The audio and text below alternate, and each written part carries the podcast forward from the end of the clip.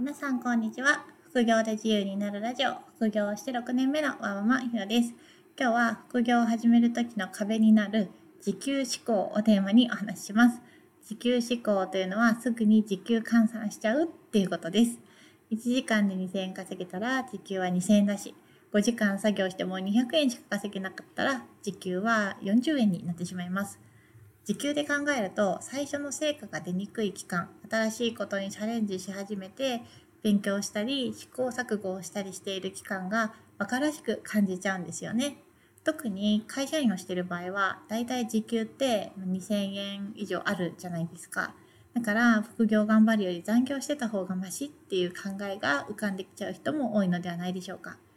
私が副業を始めたのは子供が生まれてからだったので副業頑張るより残業してた方がマシって考えにならなかったのは結果的に良かったのかなと思います。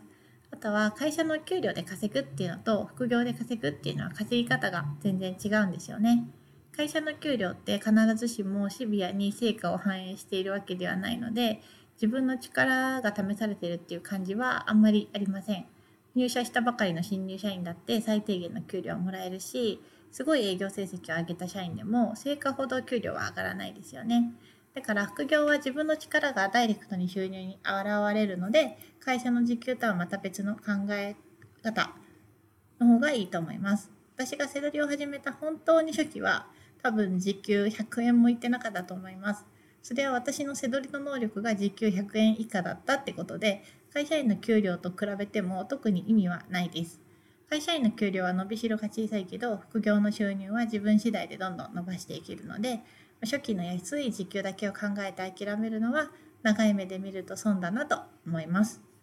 会社員から副業を始める時は会社員と副業で稼ぎ方が全然違うから時給を比べても意味がないよって素直に思えたんですけど一つの副業からまた新しい別の副業をする時には私は結構時給志向になっちゃってました。私は本セドリだったら多分時給が3000円前後ぐらいなんですけどブログは時給ほんと数百円ぐらいしかないんじゃないかなと思います。文章を書くのは好きなので、まあ、どこまでが純粋に収入を得ようとしている作業でどこからが趣味なのかっていうのは結構曖昧なんですけど同じだけ背取りをやってた方が、まあ、それは稼げるよねとは思います。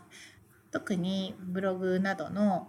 情報発信系の副業は時間がかかると言われているので素取りにフルコミットしてた方がいいのかなと思ったことは多々あります。まあ、こういう時は収入源を分散させているんだいろんな稼ぎ方を体験してるんだっていうふうに考えを切り替えましょう。まあ、背取りをしてても収入は増やせると思うんですけど新しい経験とか新しいスキルが増えるかっていうとそうではないんですよね。